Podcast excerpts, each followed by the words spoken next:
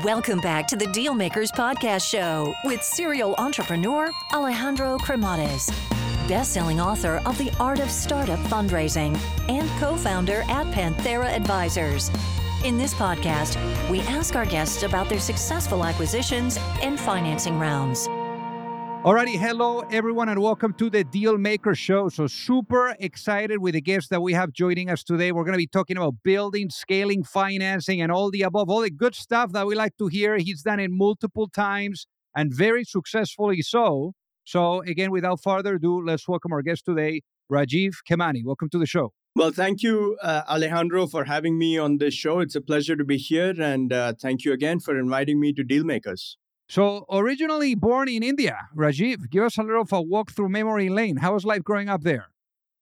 Uh, life in India was very good. I've been very blessed with a great family. Uh, my father was a senior official in the Indian government, would get transferred from place to place. So, I was born in the western state uh, of Gujarat in India. I lived for several years in, in the northern part in Himachal, which is close to the Himalayas uh, but did my high schooling and college in New Delhi, um, where um, you know made a lot of friends and finished my undergraduate degree in computer science uh, at the IIT in New Delhi. So. Uh, all in all, it was just tremendous. I, I, you know, I have fond memories of growing up in India. Now, in your case, you know, obviously the uh, career, you know, one thing led to the next, and then all of a sudden you find yourself in the United States, you know, the American dream, the land of opportunity. You were you were going after your PhD at NYU. So how was that transition coming here and seeing all the opportunity around you in such a city like New York City? Yeah, so New York was the very first time I left India. So it was the first time I'm uh, uh, coming to the US, the first time I was leaving India. You know, New York City is a fascinating place, lots and lots of people, uh, lots of activity uh, all around. Uh, so in many ways, actually, it's similar to India. India's got a lot of people, as you know. Um, and uh, NYU in downtown New York City is is just an amazing place with um, the campus that's part of the city. Um, you know, uh, so I came here. It was it was good fun. You know, I was uh, excited to be part of the PhD program. Um, and and what it what turned out was I I did a couple of years at uh, NYU, and finished my master's. And uh, I came to the conclusion I was more interested in applied stuff rather than theoretical stuff. And I wanted to get some industry experience. And then, you know, I left uh, New York to go to California uh, and never never went uh, uh, uh, went back. So I got my master's at NYU, but again, NYU was was a great great time and learned a lot and made lots of good friends. I mean, you definitely have uh, come to the United States and, you know, took a, a piece out of every, you know, incredible university. I mean, NYU, then Stanford. I mean, in Stanford, you were doing more the business side. Is that right? You know, after I came to California, Silicon Valley, which is really the mecca of all technology, um, I started out as a software engineer at a company called Sun Microsystems, uh, which was a hot Unix workstation company and server company really was the foundation of internet infrastructure. Um, and uh, as I was doing that, I got interested in um, talking to customers, explaining, uh, communicating the technology and the value proposition of the technology. And I wanted to move into the sales and marketing side. I tried to get into sales and marketing at Sun, but they said I was very technical and may- needed a little more business uh, uh background, if you will. And uh, so I applied to business school and was, again, fortunate to be selected uh, at Stanford University, where I did my MBA. Um, and, uh, and that really allowed me to interact with some of the leaders, leading entrepreneurs in Silicon Valley, uh, allowed me to, again, build great friendships uh, with folks in my class. Uh, and then went go back to, to Sun Microsystems into more of a product management type of a role. I mean, obviously, you did uh, a little bit more of the corporate side of things, but then eventually you ended up launching your first company, NetBoost. So, how did the whole idea of NetBoost come about? I mean, you were coming from India. You know, in India, there's a lot of pressure around getting the best studies, working at the best companies, and you were you had accomplished that. You know, NYU, Stanford, Sun Microsystems. but then all of a sudden you decide that it's time to take the leap of faith. So walk us through the different sequence of events that needed to happen for you to be comfortable with heading into the unknown. You know, my uh, education at Stanford really influenced me a lot. Um, I had the opportunity to take a bunch of classes from leading venture capitalists. I took a class from Andy Grove, who used to be the uh, CEO of Intel at the time, and uh, got really uh, familiar with, uh, you know, met with a lot of successful entrepreneurs. Uh, you know, I certainly met with uh, Scott McNealy and Vinod Khosla at, at that time and I was uh, uh, I was really fascinated by how uh, people could create companies and make them successful. And so there were a number of I would say role models or people that inspired uh, me to do uh, something like this. But having said that, I look at my career more as a lot of uh, friendships, relationships, and then serendipity. So the how NetBoost got started, and I I didn't found NetBoost. Uh, but I, I was working at NetApp and we did the very first acquisition that NetApp ever did, a company called Internet Middleware. And the, the CEO of that company didn't did not join NetApp, and he went and founded uh, uh, NetBoost. And he called me several months later and he said, "Hey, would you like to come work uh, for us?" And uh, uh, you know, so I applied the formula that has worked well for me since then, which is, you know, um, go uh, with and work with people that you know. Go work with excellent teams. Um, and uh, the a lot of the folks at netboost were from sun microsystems. You know one of my stanford friends uh, was an investor uh, in netboost and so that kind of led me gave me the confidence to jump into it and uh, uh, it was also an exciting time internet was early and NetBoost was trying to build uh, what really became uh, as a, a, category called network processor, and NetBoost was one of the pioneers in that space. And so that was also very exciting. So all of those combined uh, uh got me uh, to jump into my very first startup. What what employee number were you at NetBoost? I was uh, don't remember exactly, but I was uh, uh, you know it was a very small company, not around for a long time. It's probably in the uh, you know in the ten or so, something like that. I mean, it's still considered intrapreneurship, you know, because you took that uh, leap of faith too of joining a tiny company, you know, from what you were used to. But you know, in this case, you know, uh, the company ended up, you know, achieving a really nice outcome. You know, it was acquired uh, by Intel for about 225 million, you know, which uh, I'm sure that that gave you visibility into what the full cycle of a company looks like. So, what visibility did that give you into that? Well, it was interesting to build a disruptive product from scratch. It wasn't a category that existed. It was um, this idea that uh, in order for internet to achieve its full potential, it needed to go faster and it needed to become much more secure. And I think that was uh, an important uh, aspect. And so it was kind of going and trying to figure out which customers would care about it. Would they be enterprises? Would they be uh, system companies? You know, talking to customers, figuring out the product definition. Um, eh, so that was a big learning through that process.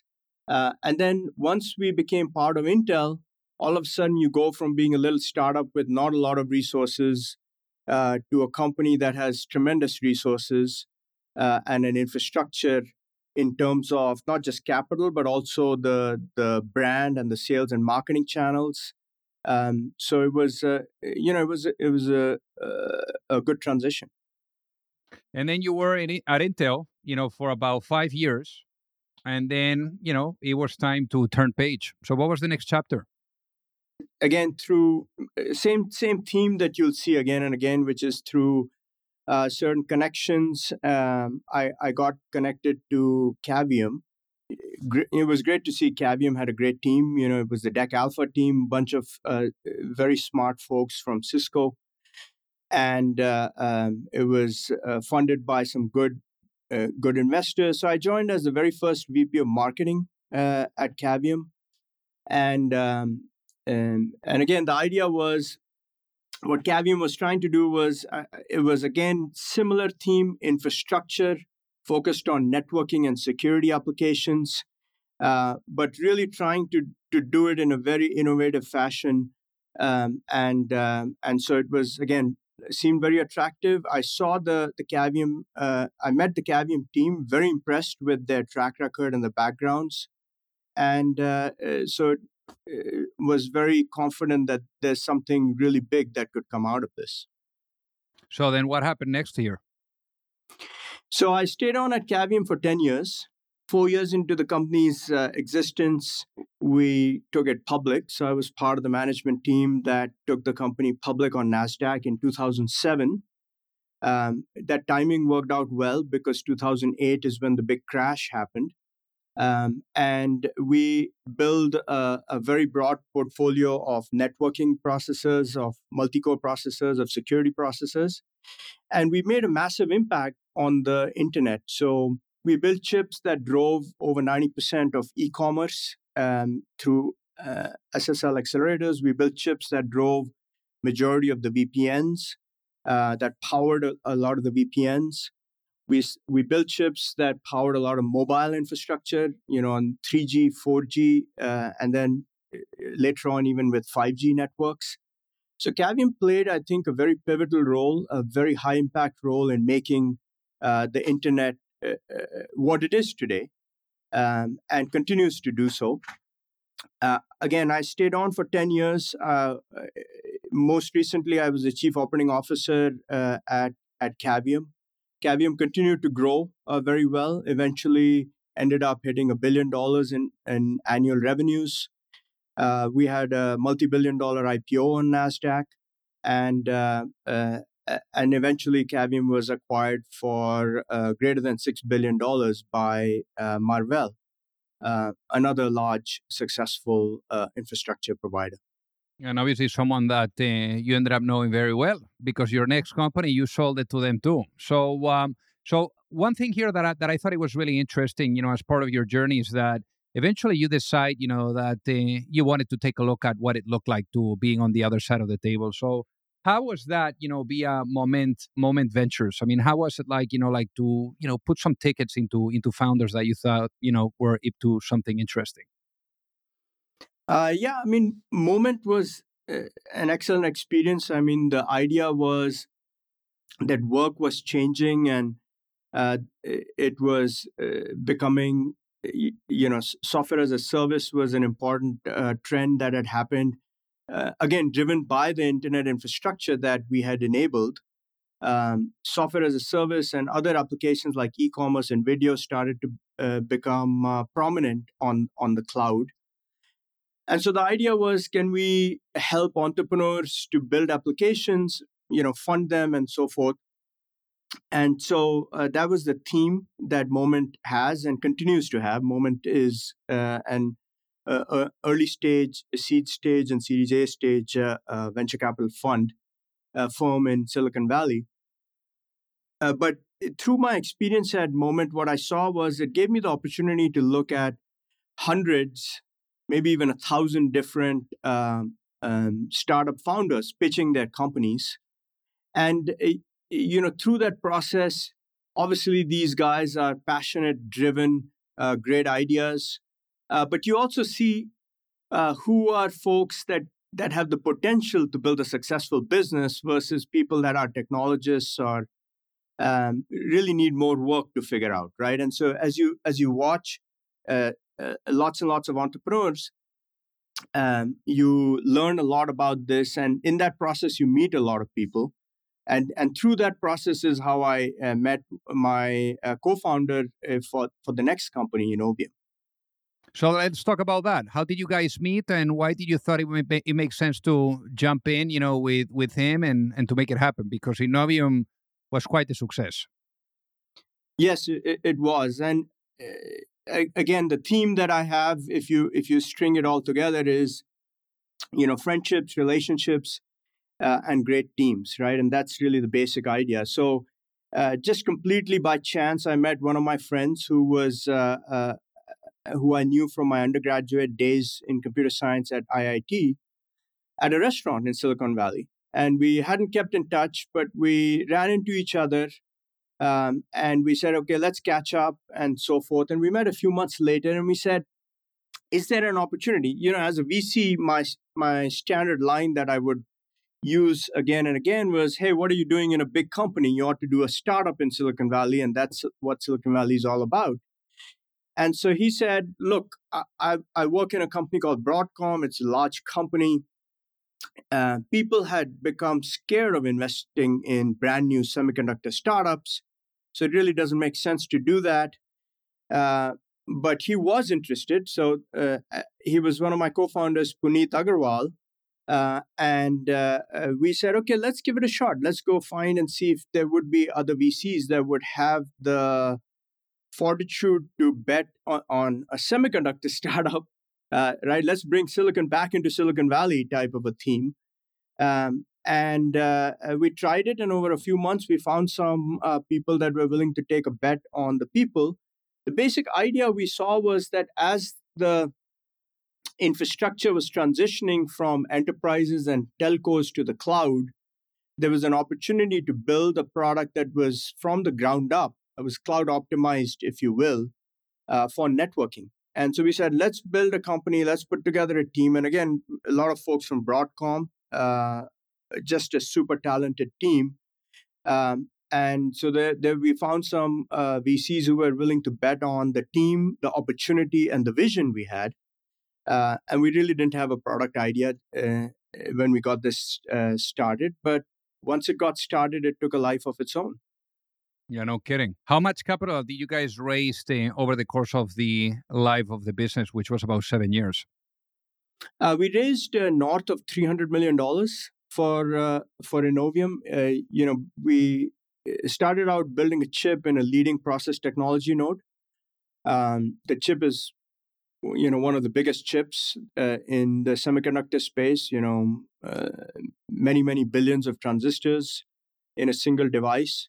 It was the very fastest uh, uh, chip in terms of bandwidth in the world, and we were targeting very large um, cloud customers um, as cloud companies, hyperscale companies as customers and so we had to not just build a chip, but also put together uh, a tremendous amount of software around it. So it took a lot of capital to get to the first product, but we were able to not just execute on it, but win some really big name customers uh, that allowed us to uh, raise more money and and uh, kind of ramp up our revenues. Hey guys, so pardon the interruption here. So I got to tell you that you know, for those of you that are either looking to raise money or you're looking to get your company acquired, you don't have to be alone. You know, there's a lot of psychology that needs to be blended with strategy, with methodology, with process. And it's very hard. And already doing your business alone is super, super difficult. So I remember, you know, back then when I was an entrepreneur, I kept really experiencing the challenge of either knowing or finding the right type of access to the right type of investors or really understanding what was the right type of guidance you know that would carry me through the process whether it was with seeking money or with going through the acquisition. So that gap that i found being an entrepreneur is ultimately what pushed me later on when i met my co-founder at Panthera mike sieversen to really put together an advisory firm where we are guiding entrepreneurs and founding teams through the capital raising efforts, whether you are at a seed stage or at a Series A stage, or if you are going through the process of an acquisition and you are in small to mid cap type of um, cycle. So again, you know, we would help you from guiding you and and supporting you from A to C all the way to the end as an extension of your team. And there's no reason for you to do this alone. So with that being said, if you would like to find out more, feel free to send me an email at alejandro at pantheraadvisors.com and we would love to take a look at helping you out. And now, in your case, I mean, you've raised quite a bit of money, you know, throughout your career. In fact, we're going to be having a a nice, you know, uh, you know, news that you're going to be, you know, breaking here uh, today with all of us, uh, and we'll get that in just a little bit with your latest company, right? Now, and that is with Auradine. Now, before we get there, you know, you've raised, you know, a lot of money during your um, journey as an entrepreneur. What would you say are the three biggest stakes that you've taken, you know, from from that success in raising all that money? That uh, you think you know could be very helpful for all the founders that are listening to us right now? Yeah. Absolutely. So I've raised approximately half a billion dollars, you know, somewhere in the neighborhood of 500 million dollars through my career. And I've raised funding from early stage investors, mid stage investors, late stage investors, um, also been involved in an IPO. I've interacted with investors uh, representing public company, you know, mutual fund and hedge fund investors. So the takeaway obviously is slightly different depending on the stage of the company and the type of investors uh, you're dealing with. Uh, in the early stage of the company, um, investors are really looking for uh, uh people who are um, ideally, obviously, people who have the track record and the experience and some domain expertise, especially in uh, in hard tech or deep tech or infrastructure areas where it requires a lot of upfront capital. Um, that is an important element of it. So, some domain knowledge is very critical. Having a strong team uh, that can execute is very critical. Um, you know, uh, alignment with some big secular theme is an important aspect of it. So, you know, today, for example, if you're trying to build a hardware products shipping into SMBs, VCs are not interested in that, right? But if you're working on AI or if you're working on um, security for cloud and edge applications, that that's a, a, a attractive area to be in. So the type of market those are all very important uh, attributes in the early stage. As you go to mid stage and late stage, people always look for proof points. And so timing it right is very critical. I mean, I, uh, the one thing I believe is I really don't talk to VCs about funding unless I have hit a few milestones uh, and I can very concretely point out what has been achieved since the previous fundraising round and and also being very clear in in what this funding round will uh, deliver uh, going forward. And so, um, as you get later, obviously the product, the customer, the technology, the patents, the revenue forecasts become much much more uh, important. And to be able to uh, articulate the the vision along with all of that is critical uh, as part of uh, fundraising. So in this case, you know, going back to Innovium, you know, tremendous, tremendous outcome. You know, the company ended up being acquired for 1.3, uh, eh, 1.2 billion at the time of the closing. You know, ended up being 1.3 billion because it was done in stock. But walk us through how that transaction happened. I mean, how did that transaction come about, and why did you guys thought that doing it in stock it was the way to go because obviously doing it in stock it's a tremendous risk. I mean, cash is king. You know, stock you never know what's going to happen. But uh, walk us through it. I mean, uh, you know, we had we had a great product, we had great customers, we had revenues that were ramping, um, and so our original vision was to obviously build another standalone public IPO company. Uh, but a few things got in the way. Uh, one was obviously the fact that uh, COVID and the pandemic hit, and we were impacted by uh, supply chain uh, limitations. Uh, and some of our big customers uh, wanted uh, wanted assurance of supply, if you will, and so they kind of steered us in the direction of a, a, a potential acquirer, if you will. And during that process, as we were talking to folks maybe to help us with supply, if you will. We started talking to a bunch of big companies uh, and through that discussion, there was mutual interest between us and Marvell in trying to explore a, a potential acquisition. Um, and so that's how, how the thing got triggered. Uh, we were, by the way, also looking for a follow on round of funding uh, uh, right around the same time. And so we had a we had a good we had plenty of cash and we had an alternative path uh, had the M&A not happened. Uh, but but we were able to come to a, a reasonable deal between uh, uh, Marvell and us that worked out well for them, for us, as well as for our employees and investors.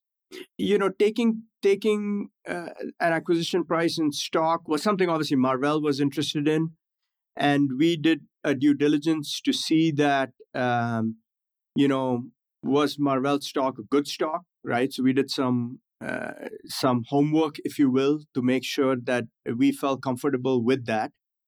Uh, and then also, what happened is that um, uh, typically when you do these acquisitions, uh, the time from the agreement to the close of the uh, the the acquisition is something. If it's very long, it in- introduces higher risk. Now, in our case, obviously, because we had uh, uh, we were a private company, didn't have to get certain approvals. For example, uh, international approvals for our acquisition. It went much faster. So, so what we tried to do was obviously try to minimize the risk, uh, but we felt good given the supply chain limitations that that Marvell had a very good pipeline of revenues going forward. They also had a great strategy that aligned with uh, the the thinking that that we had. And so, so that made us much more comfortable in taking uh, Marvell stock um, and actually worked out very well. No kidding. Now, 1.3 billion. I mean, that's a, absolutely incredible. Now, in your case, you know, hey, you don't stop. You know, why? Why? I mean, after a 1.3 billion, you know, exit, you know, I would envision you taking it easy, you know, reading books, having margaritas, you know, at the beach, you know, something exciting. Why going at it again? Yeah, I mean, eh, again, it's eh, it's uh, I kind of look at it as by chance, if you will. I took some time off, really had a had a good time, uh, but uh, as I I started to help uh, folks, I, you know, my thinking was let me help some folks uh, get companies off the ground, and I in that process got uh, got in touch with my co-founder at Auradine, Barun Kar. Barun is a person who I know because Palo Alto Networks uh, was a customer of uh, ours at Cavium in my Cavium days. And Palo Alto Networks, as you know, has done an incredible job in building a, a leader in the security space with multiple tens of billions of dollars in valuation. Uh, Barun has been with Palo Alto from the founding days. Um, and he was looking to uh, get a company off the ground and he you know we connected and as we started to, look at it the theme was again very similar. We think infrastructure is going to evolve. Uh, there are things there are new technologies that will create some very powerful uh, uh improvements in the infrastructure that will again uh, uh, unlock a lot of applications on top of it. And we saw uh, blockchain and we saw security and privacy as some uh, super attractive technologies and some incredible applications on top of it uh, that we said, let's do this again. And can we build a company that has the potential of being uh, a standalone industry leader uh, in this space so the idea was again uh, we had a team you know a, a, number of folks from palo alto. We also have a number of folks from cavium so people that uh, uh we all know that have uh, uh, incredible talent and a track record uh, addressing a market that's very massive. And we were able to raise a significant round to go after our vision here. And so that kind of created an opportunity that was very compelling to do it again and uh, and see if we can be even more successful than we have been in the past. So I guess in this case, for the people that are listening to get it, what ended up being the business model of the company? How do you guys make money? Uh, well, so uh, some of my prior companies were uh, about silicon, and what we would do is we would build silicon products and sell it to companies that would either build systems or that would operate cloud uh, networks or cloud infrastructure. Here, what we are doing is we have assembled a team that actually has uh, talents across many areas. So, it's talents across silicon, across security, software as a service, uh, as well as systems. So, our plan here is to not actually sell silicon, but to sell system level or cloud level solutions. Um, so, so what we intend to do is depending on the on the customer and the and the application area we'll either sell complete systems and software managed uh, uh, through a cloud api and cloud interface. Uh, or in, in other cases it will be um, kind of a, a, software as a service uh, model to deliver our um, products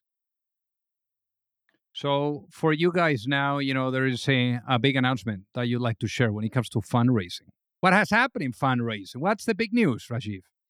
Yeah, the big news uh, today we are uh, announced the fact that we have raised $81 million in Series A financing for next generation web infrastructure. Our financing has been led this time by Mayfield and Celesta, which are two of the top Silicon Valley venture firms um, along with strategic investors, Stanford University, and a variety of other investors. Um, and uh, our focus again is infrastructure.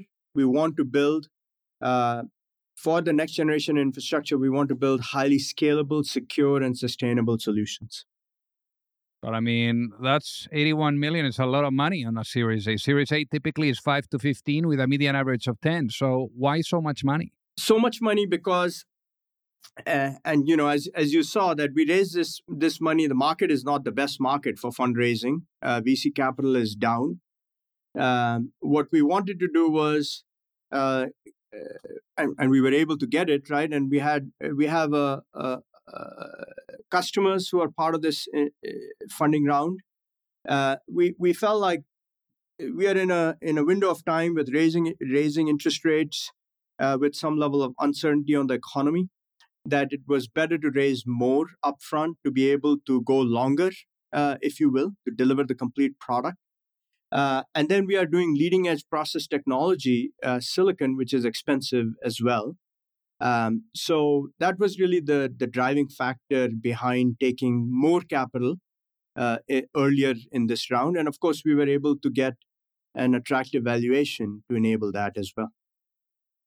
I mean, obviously, with your background, you know, after having sold your company for 1.3 billion, you know, I'm sure that people were throwing money at you, Rajiv. yeah, I mean, look, uh, can't complain, and and uh, you know, I, I, certainly am very grateful to the investors and the VCs that have uh, the faith uh, and the trust in not just my abilities but the team's abilities. Well, no doubt they're very lucky, you know, to be able to invest in what I would consider a tier zero founder, you know, those ones that they are very difficult to come by. Now, in your case, you know, and for the team too, obviously, you know, to those investors, you had to share a vision. So let's see what you what you have to share here. Imagine you go to sleep tonight, Rajiv, and you wake up in a world where the vision, you know, the company is fully realized. What does that world look like? Yeah, I think that the technologies that we're building that include blockchain, that include AI, that include privacy, uh, over the next five to 10 years will have a multiple trillion dollar impact on the global economy and, and the IT. And uh, the way I look at it is that, you know, if you look at the history of the uh, technology industry, we started obviously with mainframes that was very centralized, went to PCs that were uh, you know more decentralized went to cloud which is uh, um, quite centralized if you will and now we are moving into uh, edge and iot uh, applications. But we live in a world where there are a few companies that have uh, uh, that control a lot of our data and monetize it. I think it is time that that people have more power. Individuals creators um, have more power that they have more economic uh, share of what they're doing. Um, we also are moving into a world where privacy is becoming uh, more and more important. You know, various companies, including Apple and Google, um, have privacy initiatives. But privacy is hard, and there's a trade off between privacy and security where uh, the government gets very nervous if everything is private because then they can't enforce uh, laws and can't enforce regulation. So I think we will have some very attractive technologies uh, that will come out that will enable a, number of applications uh, that will drive uh, greater decentralization, will drive greater privacy, um, and um, will have massive, massive impact. So again, we are not announcing a product at this time, uh, but uh, we intend to do a product announcement later this year that will make things a little more clear. Wonderful. So now, if you had the opportunity of going back in time and you were able to go back in time to that moment where you were still, you know, doing your studies, you know, perhaps the PhD and wondering, you know, what will be the uh, professional career, especially the entrepreneurial journey. And you were able to go back in time and give yourself one piece of advice before launching a business, what would that be and why, given what you know now? You know, I thought so. This is what I kind of eh, think about from time to time. You know, I I personally think that uh, things that have worked well and things I might have uh, done differently, uh, if you will. Overall, I don't have much to complain about. You know, the things that have worked well are the relationships, the friendships, the you know the learnings through all these experiences what i think i would have done is i would have taken a risk a little earlier than i did you know so i my first startup that i joined was in 1998 the internet had started in 1995 and there was a lot of exciting things that happened and so i would have done things a little earlier. That's uh, that's number one. Uh, I think the other thing that uh, I would have, uh, you know, I, I, would have done is when I was growing up, and certainly through my college days, I was uh, a very introvert guy. I, I, really didn't see the value of networking and building relationships until a little bit later. I would have done that uh, uh, also earlier in, in life. So I would say those are two things, if I had done earlier, that would have been very useful. I love it. So, Rajiv, for the people that are listening that would love to reach out and say hi, what is the best way for them to do so? Well, uh, they can certainly reach out to me on LinkedIn and connect. Uh, that's that's one way. Um, you know, I, will put my email address. Not not don't promise I will respond to everybody, but my email address is very simple. It is Khemani, which is my last name at gmail.com. Um, so those are two ways to get in touch with me. Amazing. Well, Rajiv, thank you so much for being on the Dealmaker Show today. It has been an honor to have you with us. Thank you so much, Alejandro. Uh, pleasure is entirely mine. If you like the show, make sure that you hit that subscribe button. If you could leave a review as well, that would be fantastic. And if you got any value, either from this episode or from the show itself, share it with a friend. Perhaps they also appreciate it. So also remember that if you need any help, whether it is with your fundraising efforts or with selling your business, you can reach me at alejandro at pantheraadvisors.com. You've reached the end of another episode of the Dealmakers Podcast. For free resources and materials, head over to alejandrocremades.com. Thank you for listening and see you at the next episode.